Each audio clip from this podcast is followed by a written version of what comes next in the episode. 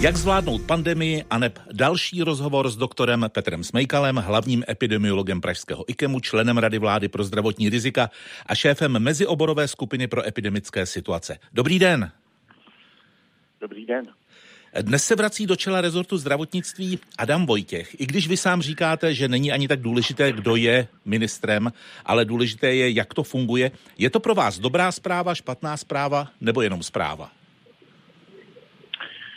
Je to pro mě eh, nebo pro nás asi um, asi, asi trochu lepší zpráva, než, než, eh, než pan ministr Arenberg vzhledem k tomu, jak, jaké bylo jeho působení v čele rezortu. V čem je to lepší, že se Adam Vojtěch eh, vrací, respektive, že vstupuje po druhé do téže vody? A tak eh, dobré je to v tom, že skutečně na ten zbytek volebního období je dobré, když to asi člověk, který už ten rezort zná a nebude se s ním muset seznamovat zase po dobu dvou nebo tří týdnů. Je to dobré v tom, že Adam Vojtěch není obtížen žádnými eh, podezřeními nebo eh, konflikty zájmů, nebo já jsem vždycky vnímal jako slušného politika a je to asi dobré v tom, že, že Adam Vojtěch už něco s tou pandemí zažil, jakkoliv se můžeme dívat na to jeho období eh, různě. Vidíte před sebou eh, nějakou eh, možnost návratu MESESu, tedy mezioborové skupiny pro epidemické situace, do struktur ministerstva zdravotnictví?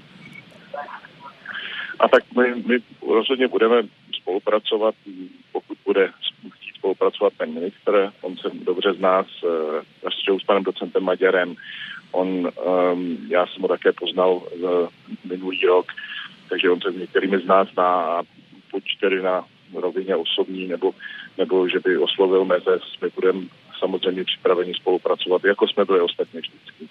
Vy jste momentálně v zahraničí, jasně, ale online jste se v pondělí zúčastnil eh, jednání Rady vlády pro zdravotní rizika. Eh, ona tam hlavní hygienička prezentovala takový dlouhodobější výhled eh, řízení pandemie nebo potírání pandemie. Co vás na tom zaujalo? Tak je dobré, že to vzniká. Zaujalo, zaujalo mě to, že to je vlastně po měsících až skoro do začátku příštího školního roku, to znamená do září, do října je to samozřejmě výhled, co by se tak mohlo dít, protože všichni víme, že nás situace může překvapit a um, tam jsou některé věci, se kterými samozřejmě my můžeme polemizovat, do jaké míry se bude třeba testovat v podnicích nebo v závodech na začátku roku, ale rámcově je dobré, že něco takového vzniká a jak, jak víte, my také pracujeme na takovém jako výhledovém dokumentu, tak když to budeme koordinovat, bude to jedině dobře pro náš stát. Ona odborná veřejnost eh, se znovu dělí třeba i v otázce toho plošného antigenního testování. Například rektor Univerzity Karlovy eh, Tomáš Zima říká v televizi DVTV, že už není nutné, protože proočkovanost je velká. Plošné testování by teď vypnul, má smysl, když epidemie kulminuje, teď je to nesmysl. Testy se momentálně dělají, aby se vlk nažral a koza zůstala celá. Říká lékař rektor Univerzity Karlovy. Říká to správně?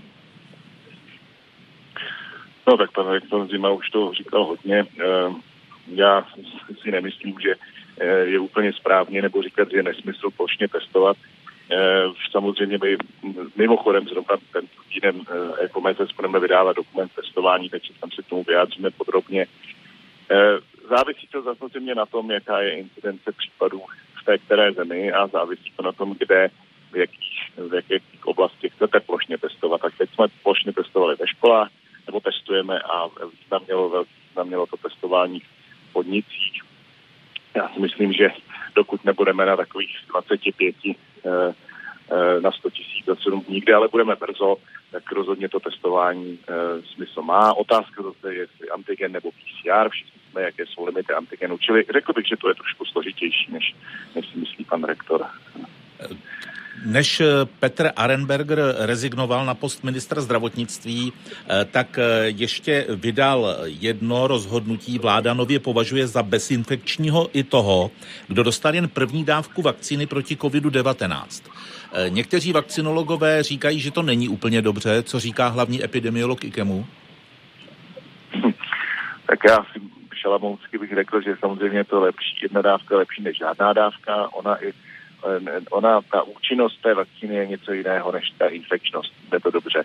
Účinnost vakcíny samozřejmě stoupá nebo maximálně stoupne až po té druhé dávce, ale ta vakcína je velmi účinná i po té první. S tím souvisí ta infekčnost, protože tady ruku v ruce s tím, když to není úplně to samé. To znamená určitě ano, jste významně méně infekční nějakou dobu po, po druhé dávce, ale není to ideální. Rozhodně byste neměl tu, po té první dávce, rozhodně byste neměl tu druhou vynechat, pokud se to takhle bude řešit.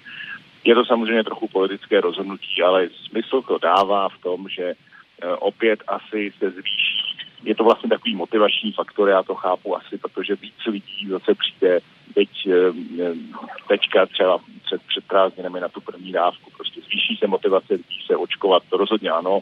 A z hlediska celé té společnosti to třeba dopadne lépe, než kdybychom prostě spali uh, přísně na, na dvou dávkách. Nicméně opravdu musí se s tím říct, jako musíte přijít i na tu druhou dávku, jinak, jinak tohle vám třeba umožní krátkodobě testo, cestování, pardon.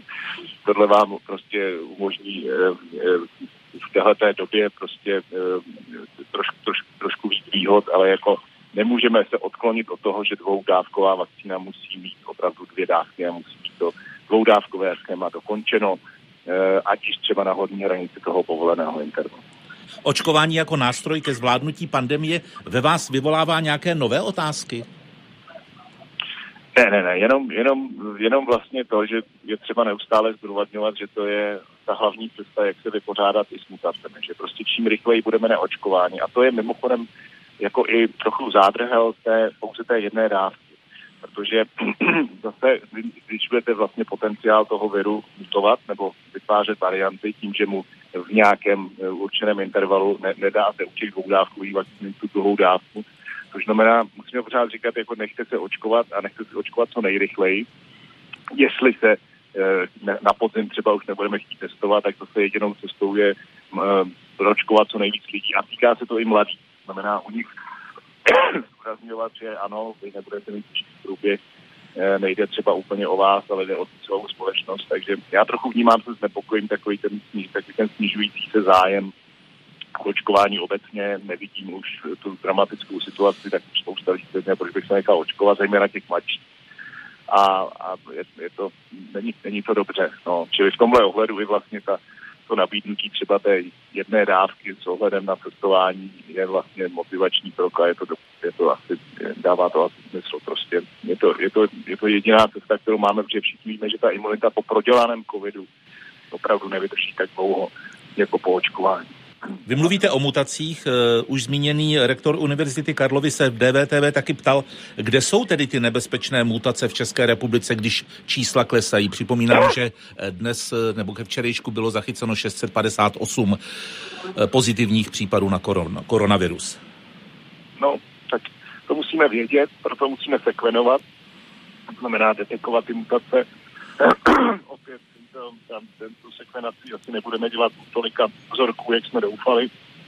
Čili oni tady jsou, všichni o nich víme, zatím všechny ty mutace byly pečlivě vytrasovány, ale to neznamená, že nebudou a to neznamená, že nepřijdou právě z těch zemí, které to očkování je třeba na hladině dvou nebo jednoho nebo deseti procent. To je přesně to prostředí, kde ten virus si rád zamutuje, když to tak řeknu, a, a nějakým cestovatelem v létě si k nám vrátí. To je prostě vlastně tam největší hrozba pro, pro ten podzim, vedle toho, že lidé se přestanou chtít nechat očkovat. My bychom měli vysvětlit... Jinak, jinak než sekvenací nebudeme vědět. Pardon. Pardon, pardon. Uh, slyším, že jste nachlazený, vy nejste v České republice. My spolu mluvíme po telefonu, to spojení není úplně ideální. Děkuji za rozhovor, omlouváme se ještě jednou posluchačům eh, za nepříliš velký posluchačský komfort eh, způsobený nekvalitním telefonickým spojením. Naším hostem byl Petr Smejkal, hlavní epidemiolog Pražského IKEMu, člen Rady vlády pro zdravotní rizika a šéf mezioborové skupiny pro epidemické situace. Tak šťastnou cestu zpátky, pane doktore, nashledanou. Děkuji, děkuji, mějte se nashledanou.